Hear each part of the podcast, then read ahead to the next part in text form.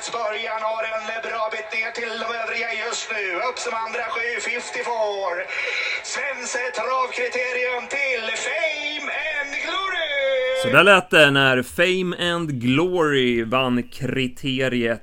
AP och vi hade en ruggig lördag på Solvalla med idel topprestationer. Vad säger du om dagen? Ja, men det hör ju rätt. Alltså, det var ju som man såg på förhand var det en fantastisk dag. Och det där otroligt märkliga vädret som dök upp. Det tog ju inte bort feststämningen, utan det var ju verkligen så bra som man hade hoppats hela dagen. Vi kan väl börja i kriteriet. Timo Normus kom ju med 3 obesegrade hästar till loppet, och det var Fame and Glory som är fortsatt obesegrad. Det var ju barfota runt om för första gången, och ja, men som han såg ut hela dagen, redan från han kom ut och provade bakom bilen innan tävlingarna till loppet. Han var ruggigt i ordning för dagen. Ja, han var jättefin och helt 100% i fräschör och i form och allting. Så att, det var inget konstigt att han bara var bäst. Man hörde ju på Björn gå upp där efter värmningen också att Björn brukar ju säga att det känns okej, eller det känns bra och sådär. Men nu var det var den bästa värmningen hittills, och man verkligen hörde på honom att hästen skulle vara bra. Och det steget han fick också utan skorna där, han såg lysande ut.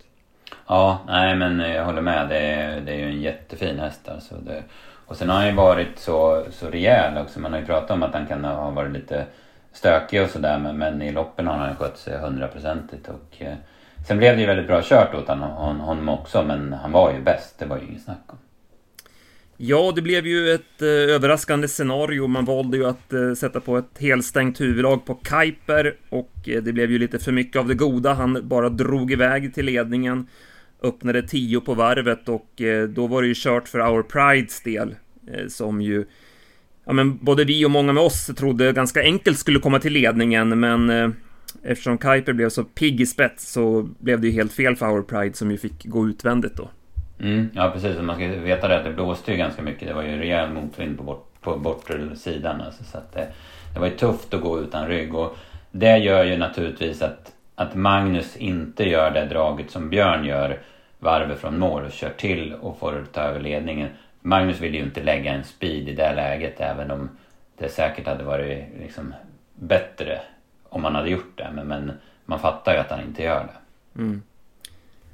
Tror du att det spelar någon roll att det var Timo Normus häst som kom i tredje spår?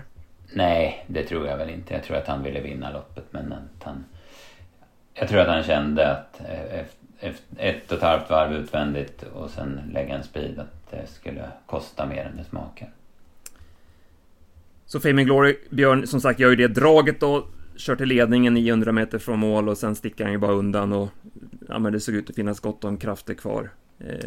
Det är en blivande superstjärna som det känns, Fame and Glory. Ja, men absolut. Han gör det så enkelt och ser ut att ha sån våldsamt hög kapacitet, så att det måste man tro. Sen måste man beundras av 54, som ju vi tyckte såg smått livlös ut i försöket, men Thomas Malmqvist är ju en jäkel på att träna hästar alltså. Han hade ställt i ordning här till finalen och ryckte skorna även han, och han gör ju topplopp som 2:a. Ja, han fick ju lite tuff inledning och sen löser det sig, och det var en otroligt märklig situation i sista sväng, men när det löser sig så går han ju jättebra som 2:a. Jag pratade faktiskt några ord med Thomas på hotellet på kvällen, och han var ju såklart supernöjd med hästen, vad han presterade, och han såg fram emot nästa säsong. Han tyckte att han hade mycket, mycket kvar i hästen, så att säga. Då har han ändå varit igång sen. Han vann ju uppfödningen, ja, precis. Ja, men som du säger, det var en situation där både Borsa Diablo och 54 ville ju ner på innerspår. Det var som att båda kom på det 50 meter för sent på något vis, så var det en trång situation där. Men det var ju tur att det inte blev något strul där, utan att hästarna höll sig på benen. Och sen galopperade ju tyvärr Borsa Diablo på upploppet. Det var väl en tredje plats som rök. Ja, det var det. Han var ju inte klart redo. Nej, precis. Jag tror att man upptäckte att McKay, han var jättetrött i döden, så då skulle man in där. Och Borsa Diablo hamnar ju innanför, eller utanför bangränsen som det heter, tack vare att 54 går ner. Men jag tror att det var ju ingen bestraffning, så jag tror att man bedömde det att Kaneki hade liksom börjat och gå ner innan Johan tog den positionen. Alltså, så att han friades därmed. Jag tänkte när jag såg det att men, han kan ju aldrig få behålla andra platsen. Och när det var 300 kvar så blir han ju då automatiskt diskad, va? Man ska gå in och göra någonting då. Our Pride är ju 3 i mål. Vad tycker du om hans prestation? Du var inte helt nöjd med hur han såg ut innan loppet. Nej, jag reagerade på det defileringen. Han såg så himla knölig ut där, tyckte jag. Sen var det väl ingen fara, men det var ju någon, alltså det vittnar ju om någonting i alla fall, tycker jag. Och han gör det ju bra, det går inte att säga annat, men han var ju inte så där super. Svårbedömt också hur mycket banan blev påverkad av regnet. Den blev väl stum och vissa hästar missgynnades väl utav det, såklart. Ja, nej, men så är det ju också. Va? Det var ju en del galopper när det gick väldigt fort i vissa sekvenser utav lopp. Va? Så att den påverkades nog. Och man kör nog inte med helt stängt på Kuiper någon mer gång. Va? Eller inte på länge i alla fall. Timo Normus visade återigen vilken otrolig unghästtränare han är. Han hade ställt i ordning även Adriatica, som ju hade problem under sommaren med en hov som spökade, men hon hade gått framåt utav uttagningsloppet, och du sa ju det efter uttagningsloppet att det här var din vinnare i finalen. Och det var helt rätt, för hon var bara bäst. Magnus Ljusen körde ju snyggt också, bara smög fram i tredje spår utvändigt ledaren. Och sen visar hon ju härlig inställning och styrka över upploppet och vinner Oaks på 12,5 via tredje till dödens. Det var bästa hästen som vann. Ja, hon var jättebra och ser inte ut som någon vinnare i sista sväng, tycker inte jag. Då såg det långt, det var långt fram till Granger, men hon är väldigt stark, alltså det var snyggt gjort av henne att vinna. Första barfota runt om även där. Timo Normus var ju inne där i databasen i fredagskväll och ändrade till barfota på några hästar. Vi såg ju hur oddsen rörde sig efter det. Fame and Glory blev ju favorit på nätbolagen direkt efter han hade varit inne och ändrat där. Och han har ju känsla för det där, Timo, också. Ja, men verkligen. Bakom då, Ninetta Boko går jättebra igen. Flyger fram som 2. Sen Granger var ju besvikelsen. Tog ju ledningen, men var lite vass kanske, om det var det som gjorde att hon gav sig till slut. Ja, det är möjligt alltså, för hon gick ju verkligen in i väggen sista 100. Hon såg ju, han ryckte åt sig någon längd så det såg ut som hon skulle vinna in på upploppet, men det tog ett tvärstopp på 100 kvar. Så att, det är möjligt att det var det, att hon låg på lite grann. Eller Gans Kronos, där är ju Björn på väg ut tidigt, men går tillbaka och sen så får han chansen sent mellan hästar och hon sköter till jättebra. Det var fin utveckling på henne senaste tiden, tycker jag. Ninetta Boko där, det var en ganska ful drivning som han blev rejält bötfälld för, Robin Boot, och det var ju tydligen märken på hästen också. Det gillar man ju inte. Nej, verkligen. Så det var ju för väl att hon inte vann då, kan man ju säga. Lite så. Men spelmässigt var det ju en mindre misär för mig. Jag ryggade dig på Adriatica-spelet, så det får jag tacka för. Däremot så hade jag ju, mitt stora förtidsspel var ju Dial Square i det här loppet. Jag hade ju plats till 7,50 på henne. Men det var marginaler emot, kan man säga. Först torskar hon försöket på foto så att hon får spår 12 i finalen. Och sen vet jag inte om det var det här regnvädret som gjorde att man ändrade från barfota till skor. Det låter jag vara osagt, men det blev inte barfota i alla fall. Sen satt jag och svor att Rickard N. Skoglund valde andra spår, men Naomi Bross från start, han har ju chans att gå invändigt. Får väl fjärde in om han väljer det upplägget, men han trodde mer på Naomi Bross än vad jag gjorde. Så att, han valde andra spår där, och så då hamnade ju Dial Square sist utvändigt, och sen får hon ju gå i tredje, bli framdragd av Nicker Sisu en bit, men jag vet inte om det var bra egentligen. Den kanske mest var i vägen sen. Och sen är det ju den som tröttnar så att Björn får luckan på upploppet. Precis, ja. Så att hon blir ju 4 i mål, Dial Square. Så att det var surt, men hon gör ju ett väldigt bra lopp. Ja, hon blir ju jättespännande att följa framöver. Det är väl klart, såklart skittråkigt för ditt spel, men ja, hästen är fin. Ja, det är inte första gången, så att man är härdad, men lite tilt var man just där och då. Men ruggigt snyggt som sagt i ordning ställt av Normus, och Magnus Ljusen körde ju perfekt också med henne. Ska vi ta Europa-derbyt kanske? Ja, det kan vi göra. Det var också ett ganska bra lopp. Ja, det kan man säga. Alltså Barakface, ja, man har ju hört snacket och man har ju sett honom då han har varit på topp liksom, vilken häst det är, men fasiken vad jag beundrar hans inställning, som han ville vinna det där loppet. Ja, han bara slickade öron bakåt och svarade ut den andra, det var häftigt. Han var 5 meter lång. Exakt. Nej, och roligt att se familjeglädjen efter loppet och allting. Och den här hästen betyder ju så mycket för Colgini. Och som du säger, vilken häst alltså. Det är bara hoppas att han får fortsätta hålla sig fräsch och att han kan starta på lite kontinuerligt här. Det är ju det finns inget tak som det känns riktigt. Nej, men lite så. Han har så många verktyg, va? Så att han är så stark och han är så tuff, och lär han sig att öppna lite grann och blir det liksom ännu mer stabil. Nu har det funkat flera gånger i rad, då blir han oerhört spännande att följa. Här var vi ju lite frågande till hur Frank Nivard skulle sköta det taktiska, och den farhågan var berättigad, för att han har ju chansen att gå före Adrian i första sväng, men väljer ju att bli kvar i andra spår. Mycket märkligt. Sen kan han ju, visst, han kan väl släppa ner Adrian i nästa läge så att han får andra utvändigt, men att han hellre väljer då att sitta kvar och sen gå först i tredje sista 7-800, det var... Inte det bästa taktiska upplägget. Nej, precis. Det var, jag vet inte om det kostar seger, men det lutar väl lite åt det. Det var ju så tajt i mål. Så att... Ja, han hade i alla fall kunnat sitta längre om man hade fått se andra ut då. Ja, precis. Och sen, som vi har sagt, den där blåsten på bort och långsidan också, där han var ute i spåren också.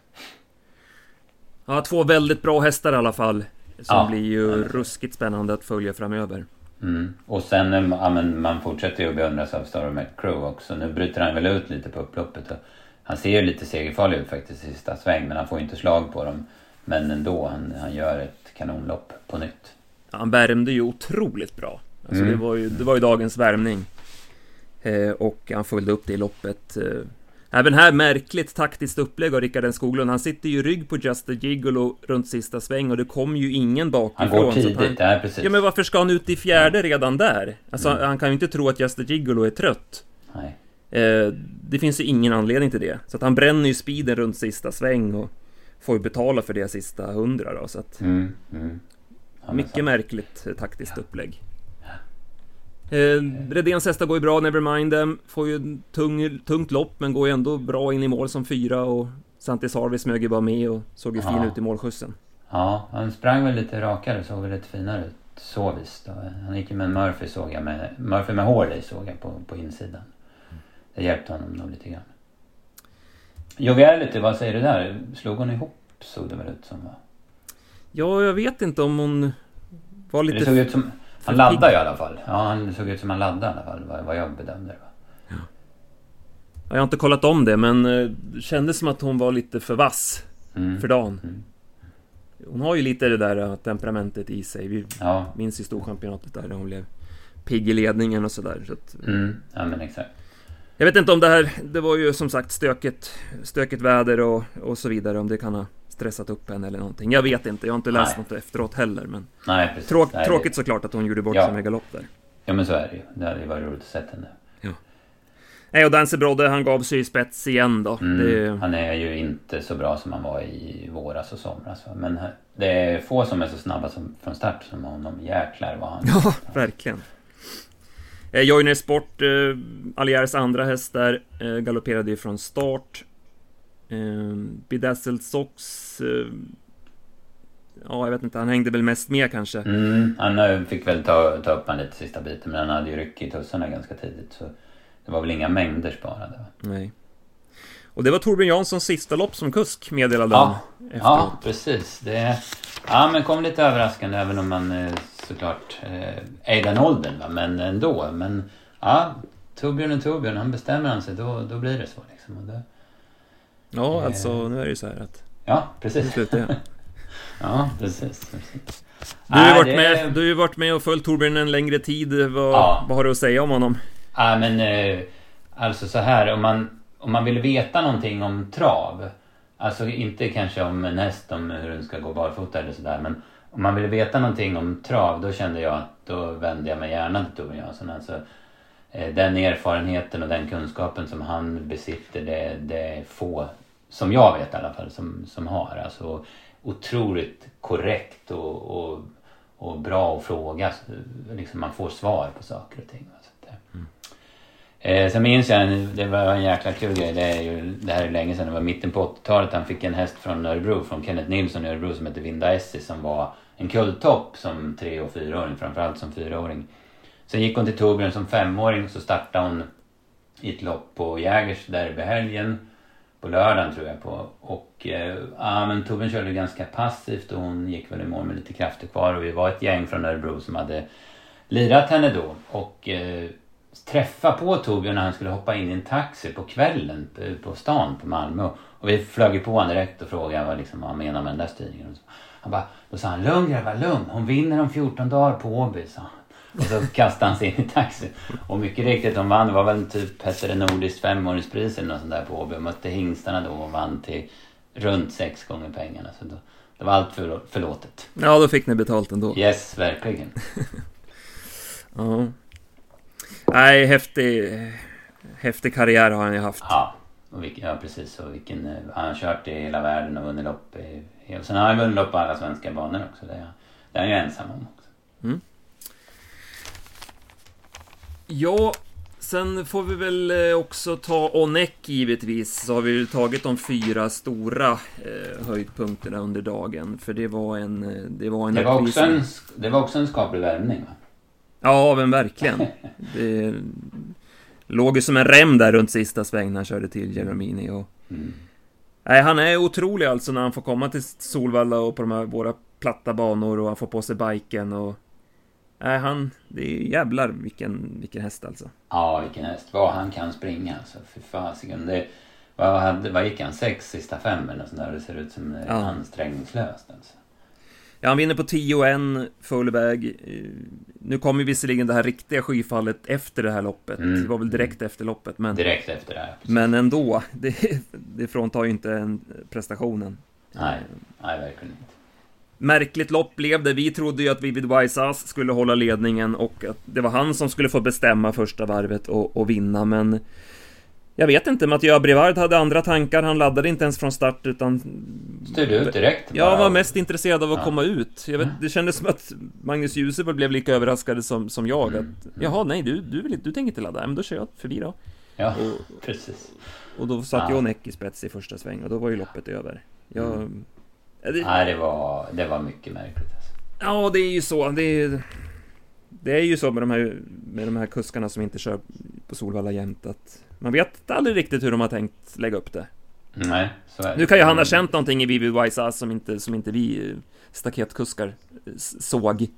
Såklart. Men mycket överraskande i alla fall. Och då var ju loppet kört för Vivids del. Han går ju bra som 3 i spåren, men vad ska han göra när Onek går 6 sista 5 liksom? Ja, nej, precis.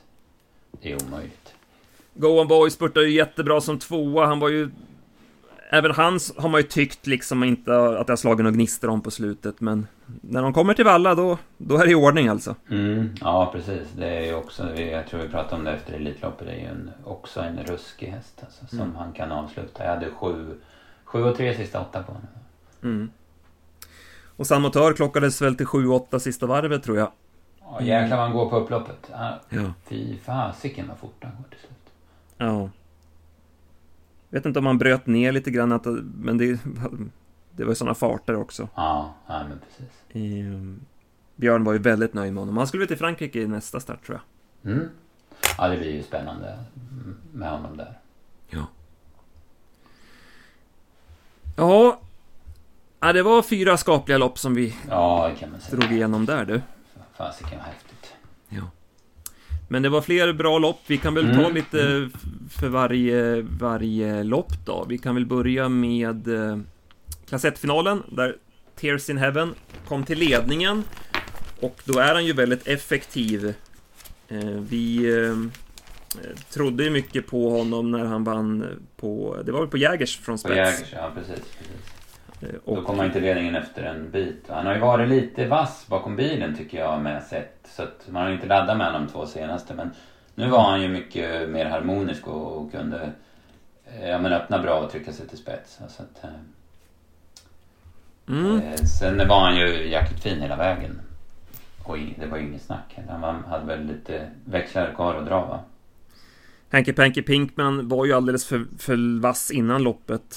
Ja. Och sen provade han varvet kvar där. Men han var aldrig med chans och var ju sämre. Nej, ja, han var sämre, precis.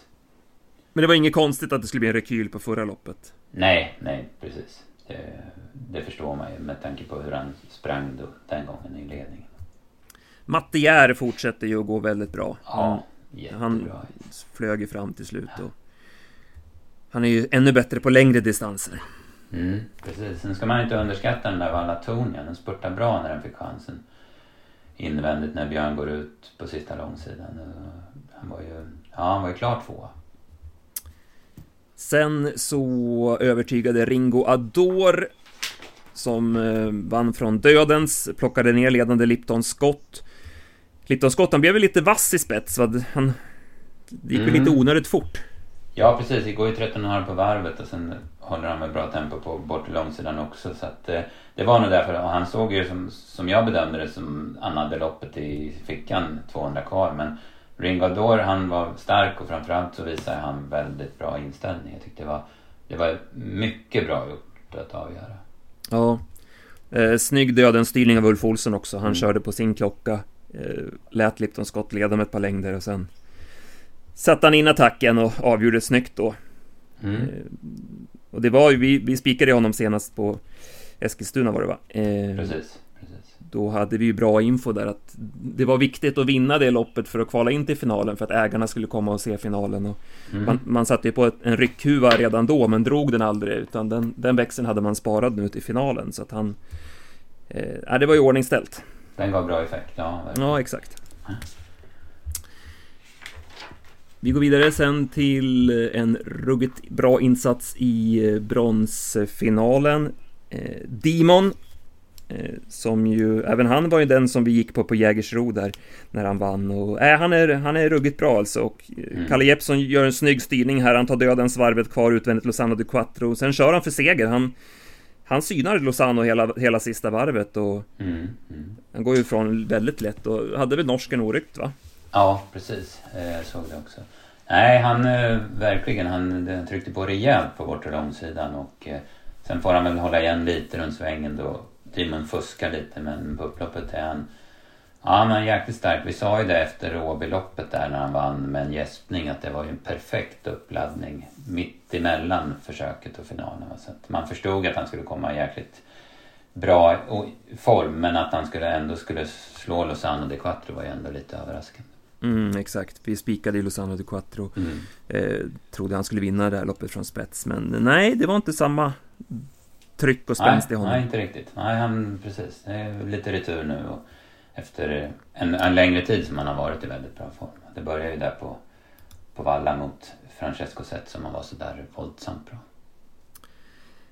Sen hade vi ungdomsloppet som vanns av Linus Lönn och Capovento Pax. Tempogynnad var en rejäl insats. Precis. Jag hade ju lirat Peter Pan här. Vart det ju fel. Han går ju utvändigt ledande Warriors Tale och sen får han chansen att ta ner det i rygg på den. Det var väl 950 kvar ungefär. Ja, exakt. Sen blir han ju fast bakom den när den stannar på upploppet och... Men han såg fortsatt bra ut Peter Pan, så jag får nog fortsätta jaga där. Ja, men det tycker jag ska göra. Vad hände med Mr. Bredebest om du var inne på? Ja, han gick ju först i tredje va? Och han orkade inte riktigt. Han var femma i mål. Han var väl okej. Vart för tufft. Ja. Sen blev det Harpy i Walter Lundbergs Memorial. Det var ingen chans att Berg skulle sitta fast i alla fall. Han flyttade på Reshevski från början och tog sig ut i andra spår och sen körde han till och övertog spets och då var det ju... Då var det godnatt för övriga. Full fart va? Mest hela vägen. Undan lätt. Ja, bra häst där. Det finns ju lite att slipa på, men det lät väl som att han ska till Frankrike och där kan han ju hävda sig väldigt bra. Han har ju inte så mycket pengar på sig. Nej, nej precis. Bollknick, han knickar på och kom en jäkla avslutning. Var inte så långt borta från att vinna igen. Nej, det är otroligt alltså. Imponerande ändå. Och en som har höjt sig också, Black Mission. Den hade jag skrivit av för länge sedan, men den... Han gjorde ju lite jobb då, så att han, ja, absolut. Ja. Jag trodde ju en del väldigt lite skräll för Liberty Boko och jag reste mig upp i stolen i sista sväng när han letade luckan, men fasiken vad trött den blev sista biten. Mm. Sen gick du till toaletten och tänkte att det var därför jag reste mig. Ja, exakt. Eldorado kördes ju snällt men såg ju bra ut i målskjutsen. Den fastnade i rygg på Liberty Boko. Sen hade vi dam-SM och... Vilma Karlsson vann det här loppet med Gloster Gladiator. Hon kör spårsnålt efter hästens förutsättningar. Sen runt sista sväng så drar hon alla snören för att få upp hästen på bettet. Och så är det flyt såklart när stallkamraten Sandokan galopperar framför så att luckan kommer på upploppet. Men hon är riktigt bra, Vilma Karlsson, och Gloster Gladiator avgjorde på snyggt vis. Ja, nej men jag håller med. Hon kör med insidan. Det var det 3 hästar som gick på innerspår eller på resten i andra, och sen var det många ute i spåren på slutrundan. Så det var bra att köra invändigt. Ja. Även Melby Interest som var 2 i mål gick ju starkt över upploppet. Gick också invändigt. Vad tycker du om Albacete då, som var vårt drag i loppet? Ja, alltså han går väl okej, men alltså, man hade väl väntat sig lite mer av honom ändå. Så är det ju. Ja, vi går... Sandokan, hur lång, har han chans när han hoppar? Eller han har väl greppet då, men han kommer väl över han, tänker jag. Ja. Möjligt. Vi går vidare då och tar V75-2. Det var ju diamantstoet i final. Spårtrappa, hästen med minst pengar vann loppet. Så det har ju verkligen blivit lyckat det här med spårtrapporna här i diamantstoet. Ja, precis. Det är lite, statistiskt så brukar det ju vara tufft för... Men hon är ju väldigt bra Luxury River. Hon har ju för lite pengar på sig i förhållande till sin kapacitet. Men hon var ruskigt bra också. Jag var ju personligen väldigt inne på Global Collection. Den hade jag ju, sa jag redan i podden, och skickade in en film till Anders Torget och så vidare. Jag trodde ju stenhårt på henne och... Ja, det kändes bra in på upploppet, men Luxury River matar på och plockar ner henne.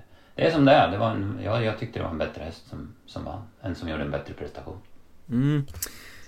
Löste sig bra när Isola Silvråkar hoppade från start så han kunde komma ut i andra spår. Och sen är han ju väldigt segersugen hela vägen, Adrian. Sitter och kollar bakåt och ser till att han skulle ge Luxury River chansen den här gången. Och ja... Stalcolgini hade ordning på grejerna och hon plockade ner Global Collection den sista biten.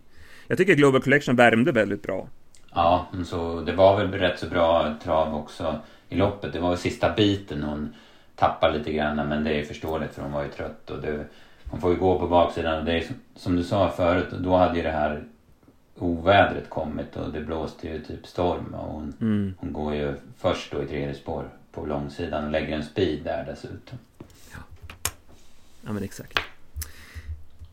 Celias hade nog varit väldigt nära i mål om inte hon hade fått Ivanka Mok i knät på upploppet. Ivanka bröt ju ut flera spår där och tog med sig Celias, så att hon får inte chansen förrän liksom sista 150, men hon går ju som tusan över mål alltså.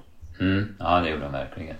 Och Ivanka där det är ju så nära att hon kommer ner ifrån start eller efter 100 meter typ i tredje par utvändigt, men så blev hon hängande och får backa sist istället och sen göra jobbet i spåren, så hon gjorde återigen ett mycket bra lopp. Garden Lee blev väl lite pigg i spets men var väl ändå blek. Ja, precis. Jag hörde jag när ägare sa att det var något som inte stod rätt till den här gången. Ja. Vi rullar vidare till Stoeliten.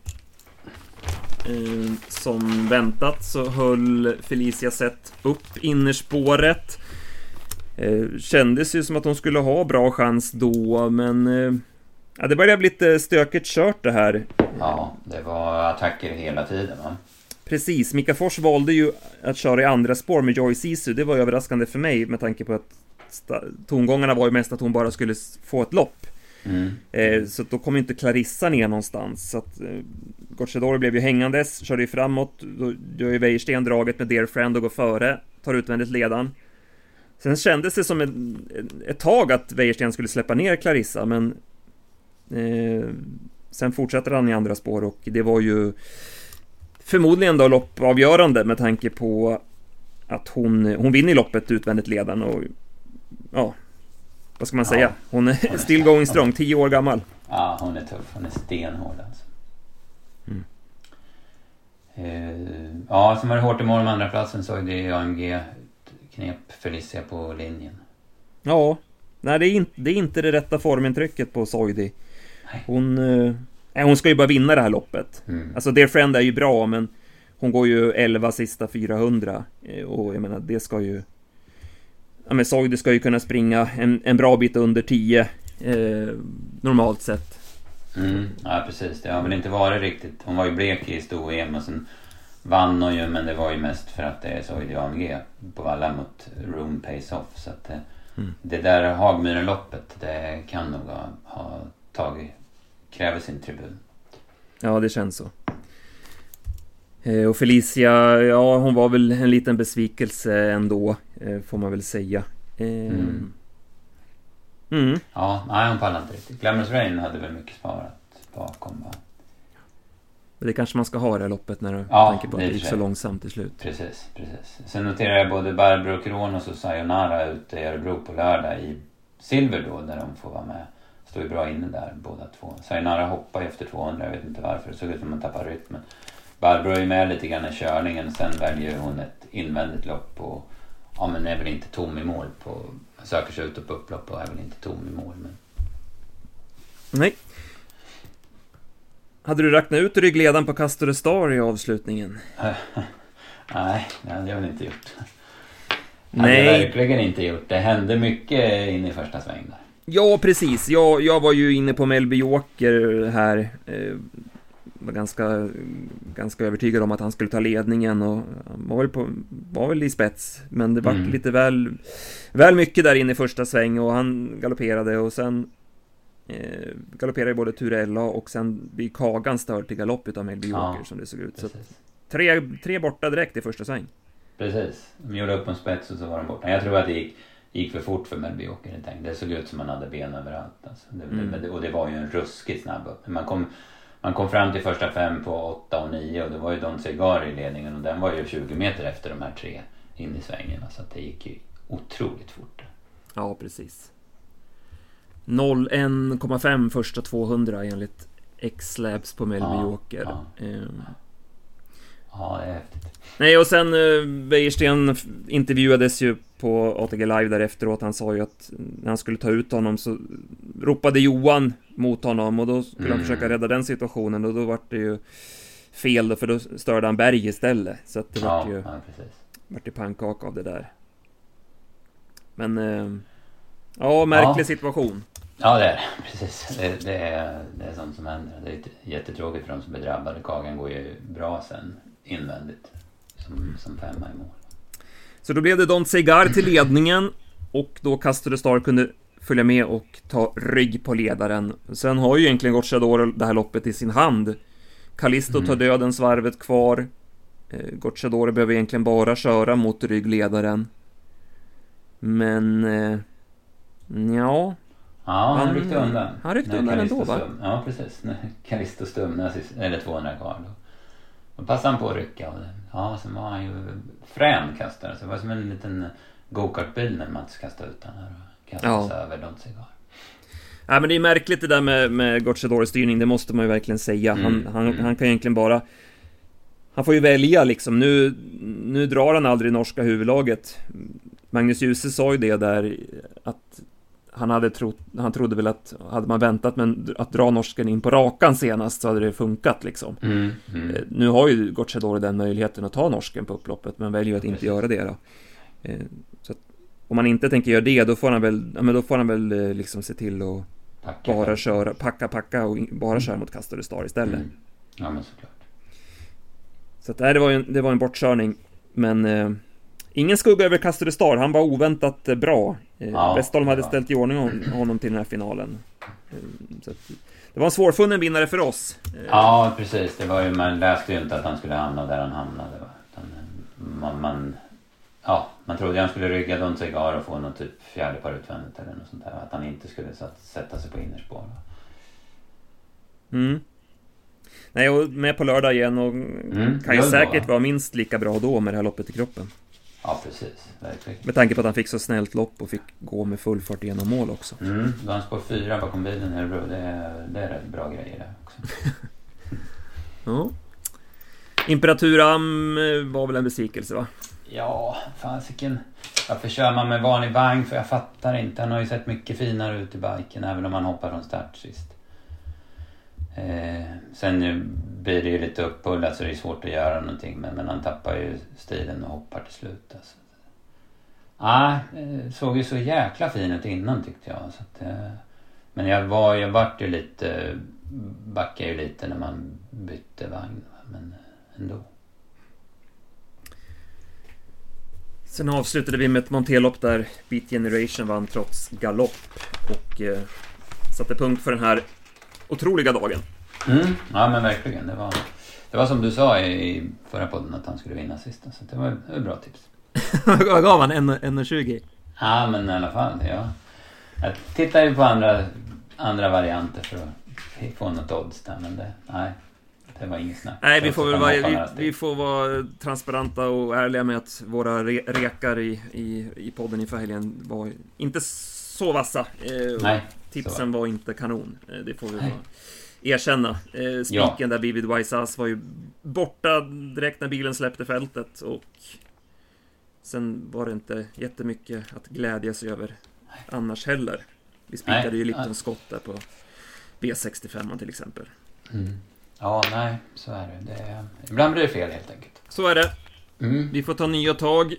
Ja. Och vi har ju en smaskig jackpot på onsdag. Ja, precis. Det blir en ruskig pott igen då, tack vare att det kom så mycket pengar till 8-rättspotten sist, eller i onsdags, och sen var ganska bra omsättning dessutom, och sen vart det så rekordsvårt, så att 25,5 miljoner är extra, va?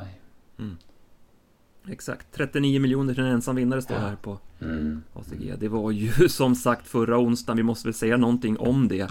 Ja. Det var ju alltså en ensam vinnare med pole position i sista. Ja, precis. Och den blev ju ensam på 7-rätt istället. Det visade sig att han var ensam på 7-rätt, ja precis. Ja, det var en otroligt svår rad alltså. Ja, verkligen. Det var, alltså Reckless Tile får jag inte med på under några omständigheter. Och nu när jag tippar till Färjestad i eftermiddag, eller ikväll, så tittar jag på ett lopp där en annan häst vann på Åland, 58. Och där var Reckless Tile med. Och han blir 50 meter efter det där loppet. Alltså. Och så bara 2 starter senare så vinner han på V86. Han gick ju väldigt bra där... på Eskilstuna efter galopp. Vi stod dem där, ja, precis. Men sen, som du säger, de 2 senaste fanns det ju inget positivt att ta på. Jag hade ju gått på Declan, jag tippade det där loppet och trodde ju stenhårt på Declan och satt ju bara och räknade pengar hela loppet. Ja, precis. Men han var ju klar, han var ju hemma. Ja, visst. Men Rickard S. Jansson dök upp där och snuvade mig på degen. Yes. Ja, men det är ju så på B86, alltså det börjar med en stor favorit i Edsinet. Den hade ju vi gått på. Och sen Chimmy var ju, ja men det var en av 2. Nu kom ju allt senast. Det senaste spelet kom ju på The Pirate. Men Chimmy var ju en av de som höjde sig. Men sen blir det alltså 2 riktiga baljor i kombination med någon liten halvskräll till. Och då... Nej, det blir för svårt helt enkelt. Ja, precis. Nej, det var ju 2 jättesvåra vinnare där, Reckless Tile, och sen var ju Klack till att spela till 0,5%. Mm. Och sen Björns i sista också. Som ju. Precis. Så att, men du nämnde ju Dats Tore här i podden. Det var ju en bra vinnare. Ja, precis. Han var inte riktigt i ordning, men han lyckades vinna i alla fall. Ingen som frågar i luckan. Nej, nej, precis. Det stod inget på när jag tog ut pengarna där att han hade travat dåligt. Nej, men som sagt, mycket spännande omgång, Jägersro och Solvalla. Jag ska tippa Jägersloppen och har börjat grotta lite grann. Och jag tror mig ha en vinnare i V86-1 och en bra jackpot-spik. Nu ska vi diskutera det här på vårt rankingmöte på onsdags innan vi bestämmer hur vi lägger upp systemet. Men jag är väldigt sugen på att spika Nugget Zone i V86-1. Han drogs på rätt bakom bilen. Han är ju väldigt startsnabb, det vet vi om. Minns ju förra hösten så vann ju han ett uttagningslopp till Europaderbyt. Då var han ju smällfin. Sen har det varit lite upp och ner. Han har ju problem när han ska ut och resa långt och underpresterar ju då. De här långa resorna tar ju mycket på honom, så att det blir lite hack i maskineriet så. Men han vann senast på Åmål. Visserligen ett billigare lopp, men gjorde det på bra vis. Han touchade sig tydligen på ett framknä i de här snabba kurvorna som är på Åmål, så att man har behandlat honom efter senast. Men träningsrapporterna går i dur. Han har tränat väldigt starkt inför detta. Nu verkar det bli bra väder, det gynnar honom. Det är en kort resa till Jägersro. Det är också ett plus för hans del. Han har vunnit 4 av 6 på Jägers. Minns ju till exempel derbykvalet där. Då hade han ju en tät placering på gaffen när det blev galopp där på upploppet, i en tight situation. I spets så har han vunnit 7 av 8 i Sverige, så han är väldigt effektiv i ledningen. Så spets på Jägers över kort distans, Jeppson i vagnen. Nej, jag tror att Nugget Zone har toppchans att vinna V86-1. Man kan även prova en komber, tror jag, med nummer 2 Dominic Vibb, som ju vann från ryggledaren på Åby näst senast. Gjorde ett bra lopp även gången efter på Halmstad. Det var ju Turella som vann det loppet, och han var ju 2:a kort efter mål, Dominic. Pausat lite inför det här, men jag räknar med att han är i ordning och tror att han kan få ryggledaren. Han är så pass startsnabb att han bör kunna hålla ut de utvändiga, och Charlie Brown FF borde väl inte kunna hålla hålet från 9. Nej, det tvivlar man ju på. Så att då borde Dante kunna krypa ner bakom Nugget Zone, och komben där 1 före 2 tror jag kan vara ett bra spel. Ja, men det köper jag in. Så det blir min poddrek. Men som sagt, spännande lopp. Du ska väl kolla lite på Vallaloppen också? Ja, jag ska tippa 2 av Vallaloppen, så att jag ska börja med det. Ska jag göra klart det här Färjestad först, så ser första loppet där jag ska tippa. Det är den här Jerry med, som kom från Tjeckien eller vart den hade tävlat, och var jättefin i Eskilstuna, så att det var en spännande häst. Den blir sig ut och blir väldigt hårt betrodd. Men sen har vi Jaskal där. Det var ju bra effekt på barfotan på honom. Nu har han ju uselt läge, men han var ju fin i alla fall sist. Vi jobbar på med de tipsen då och släpper dem på onsdag klockan 15. Sen har vi V75 Örebro, och då vaknar du till. Ja, men precis. Jag faktiskt så var man ju på redan igår på lunchen när anmälningslistorna blev klara. Jag hade ju en rek på sen flera veckor att vi skulle få se Ready Tonight i silver, hade jag ju räknat ut. Daniel har ju pratat så väl om honom under en längre tid, och så vann han ju comebacken på Romme med en gäspning, så att jag hade väl förhoppningar om det, och så vart man glad när han var med i listan. Ska bli spännande att se Joint Chief också. Det är ju en häst som jag gillar väldigt mycket. Han blev ju diskad för trängning senast, och jagar nu revansch. Ja, vi pratade ju om honom, om Lukas och jag, efter förra, att han är en sån väldigt, väldigt fin häst, så att det ser ut att finnas mycket i honom. Vad säger vi om... Roligt att de har lagt V75-6 som ett dagens dubbellopp. Karl-Erik Lindholms lopp. Det man stod ett fullt fält och kändes som ett väldigt roligt spellopp. Ja, det ser rätt öppet ut. Det är bra. Och sen la man guld som V75-7 DD2. Det är inte så ofta, men det berodde nog på att det var ganska många spännande hästar, och hästar som inte brukar mötas heller, va? Ja, absolut. Apropå Redén Kihlström, Indie Rock, hur såg han ut senast? Hur såg det ut? Det var helt sjukt hur han såg ut, alltså. Han blir oerhört spännande. Möter ju då Kastade Star som vi sa. Brother Bill. Vart är han? Det börjar bli hans årstid, men det har jag ju sagt nu i en månad. High on Pepper är också ny i klassen kan man säga, även om han var med SM sist. Men vi drog dåligt läge igen. Han har ingen flyt med spårlottningen. Ja. Svampen har man ju lagt utanför kupongen då, som lopp 4. Mm. Det var ATG som ville det. Jag vet, jag pratade med Björn där som är chef på Örebroen. Han hade velat haft med det på V75-kupongen, men ja, det är väl lite för svårbedömda hästar, bedömde man på ATG. Just det.